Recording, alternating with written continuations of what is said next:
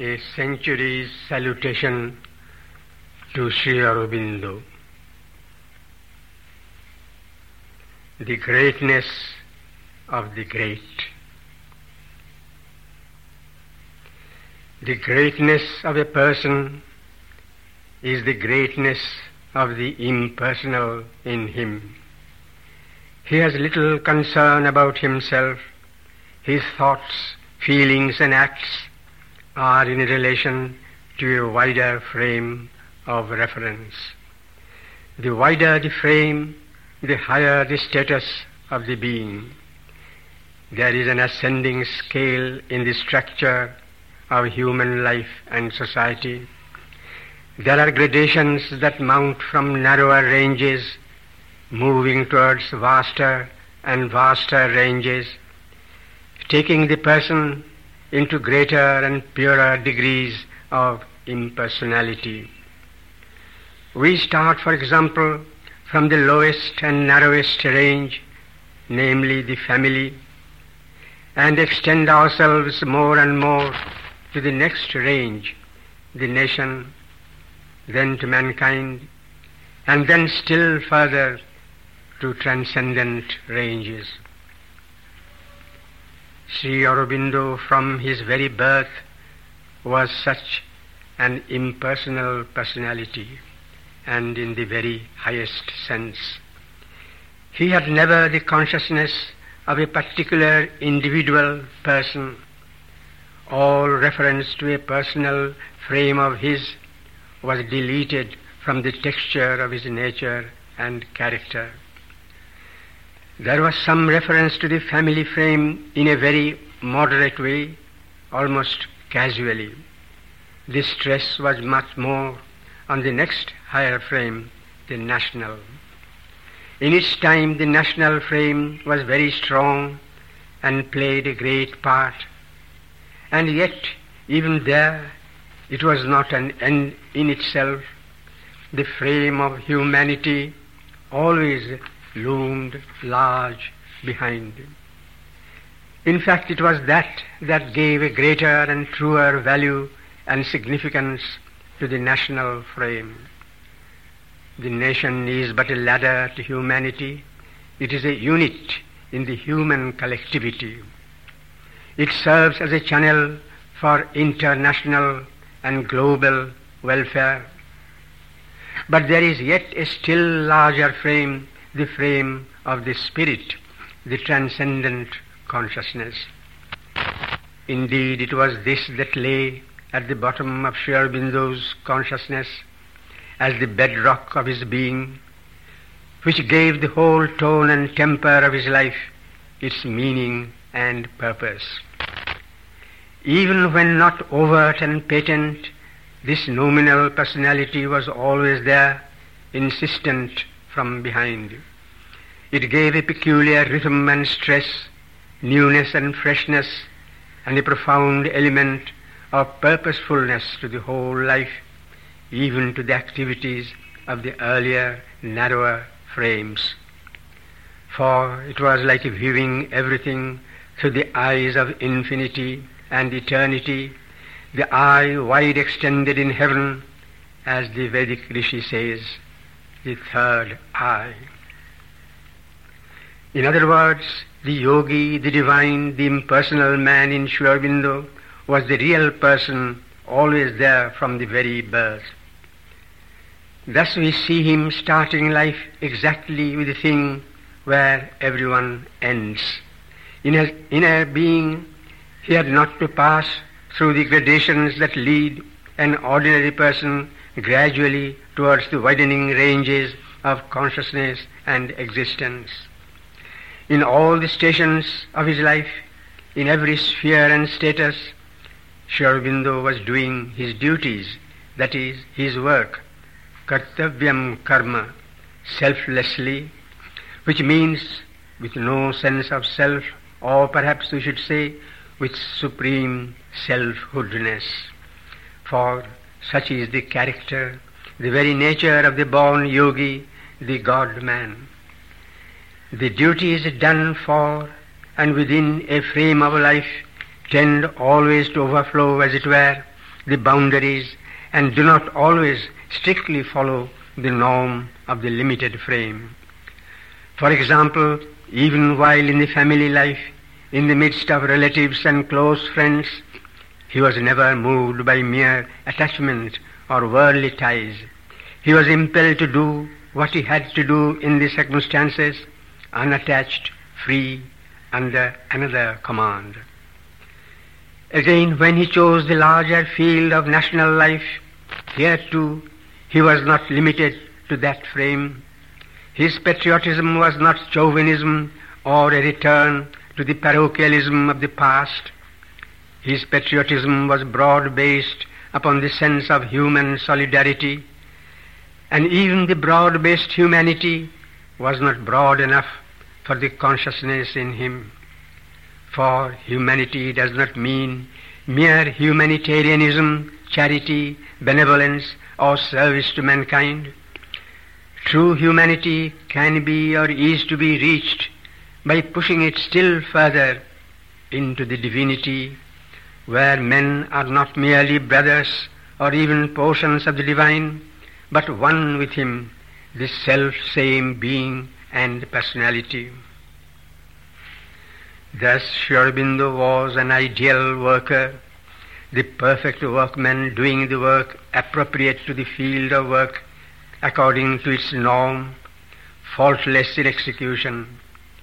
As a family man, as a citizen, as a patriot, he carried out his appointed function not in any personal sense with the feeling or consciousness of any individual personality, but a large impersonal personality, free from ego sense, which is the hallmark of a luminous cosmic consciousness based upon a still higher and transcendent standing. Sri Aurobindo was a man of action absolutely in the Gita's sense of the word. He set an example, he was an exemplar showing by his life his way of standing and walking as the Gita puts it, the actions that should be done and the way of doing according to the stage and the field given to oneself. This does not naturally mean that one has to be bound to the current frame, bound to the conventional, attached to what is customary, traditional and formal. On the contrary, as I have said, Sri in his stride was always transgressing and overflowing the borders. He was a revolutionary, even an iconoclast, for nothing short of the supreme and complete integral truth satisfied the urge of consciousness in him. In this sense, each step of the scale served as a jumping board to the higher, indeed to the highest, inherent or hidden in every one of them. It was this secret, ultimate truth that overshadowed, brooded over all these stages and steps and occupations he passed through. They only led up to that transcendent reality, but it was the sense, constant sense of that reality that lent a special character to all his karma. This urge towards the supreme reality, this transcendence, did not mean for him, however, a rejection of the domains passed through. It is a subsuming, that is to say, uplifting the narrower, the lower status, integrating them into the higher.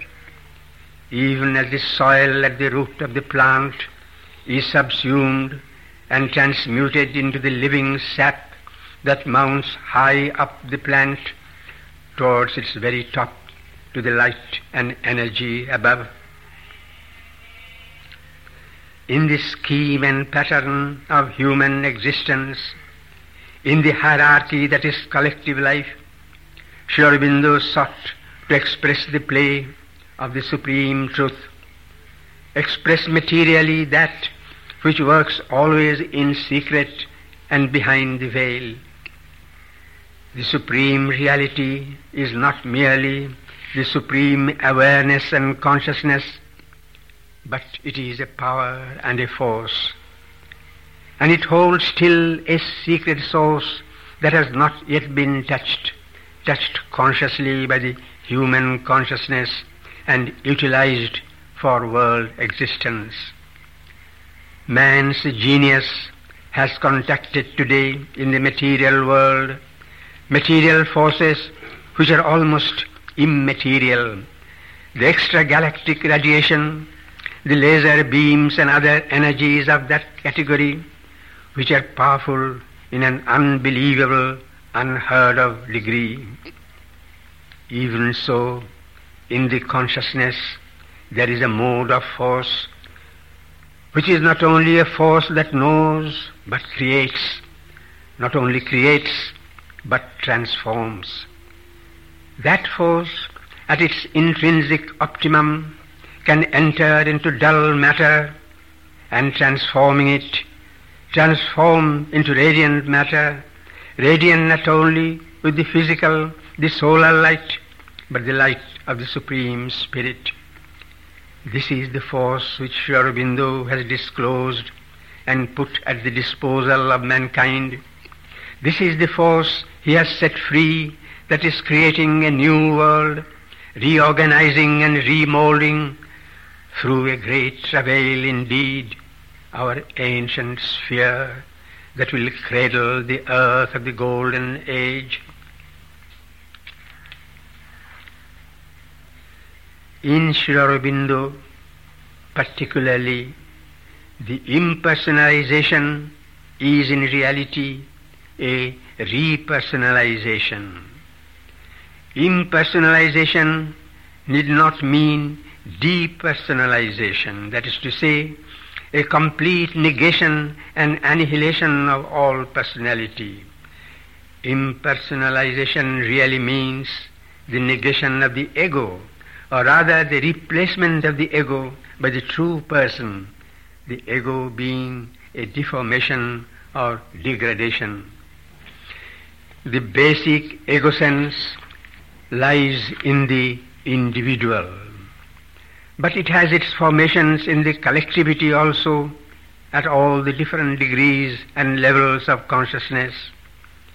We have spoken of the mounting frames of reference and accordingly there is a family ego, a national ego, and even there is a humanity ego. The collective ego is as strong as the individual ego.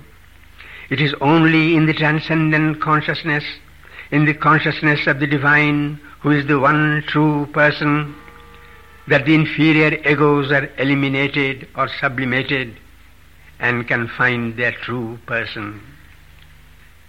Thus, the true process of impersonalization is repersonalization.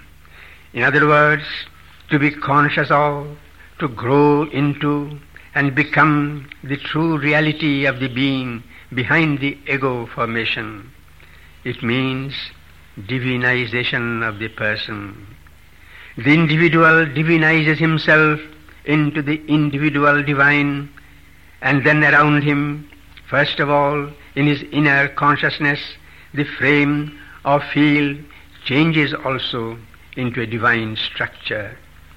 Thus even the family for such a consciousness changes not only in its connotation, but even its denotation. We may in this connection remember Christ's words with regard to his true family. The nation too assumes its divine reality, a transcendent personality appears as an expression of the divine afflatus, each one a particular mode of fulfilling the cosmic purpose. Humanity too undergoes a sea change and its personality attains a glorious stature in the Sahasra Shirsha Purusha as hymned by the Vedic Rishi. This is the cosmos that Sri Aurobindo has expressed, created in his consciousness and therefore in the consciousness of the cosmos itself. This transcendent formation the future is holding ready-made in the womb of the world Purusha, or rather world Prakriti, and the day is approaching when this new creation will manifest itself upon earth. The true truth of things is always there up somewhere in the Supreme, in the Parabrahman, from time sempiternal. The question is when and how to bring down. He who does that is the avatara, he who comes down and embodies it. To conclude and to recapitulate, impersonalization involves or culminates in divinization, which means the descent of the divine, the supreme person from above, or his emergence from within. Both mean the same thing, with the result that all other inferior or external formulations are subsumed, integrated into the supreme reality forming one single body and personality. Such is the content of Sri Aurobindo's consciousness. Such is the work that is being pursued under the stress of that consciousness towards the realization of a new, a divine world. We end as we began, only giving a positive turn to what we said. The greatness of the great is the greatness of the divine in him. In conclusion, here in his own words is what he stood for, worked for, what he promises for the future of earth and mankind. All then shall change a magic order come, overtopping this mechanical universe. A mightier race shall inhabit the mortal's world. On nature's luminous tops, on the spirit's ground, the Superman shall reign as king of life, make earth almost the mate and peer of heaven, and lead towards God and truth man's ignorant heart, and lift towards Godhead his mortality. Nature shall live to manifest secret God. The spirit shall take up the human play. This earthly life become the life divine,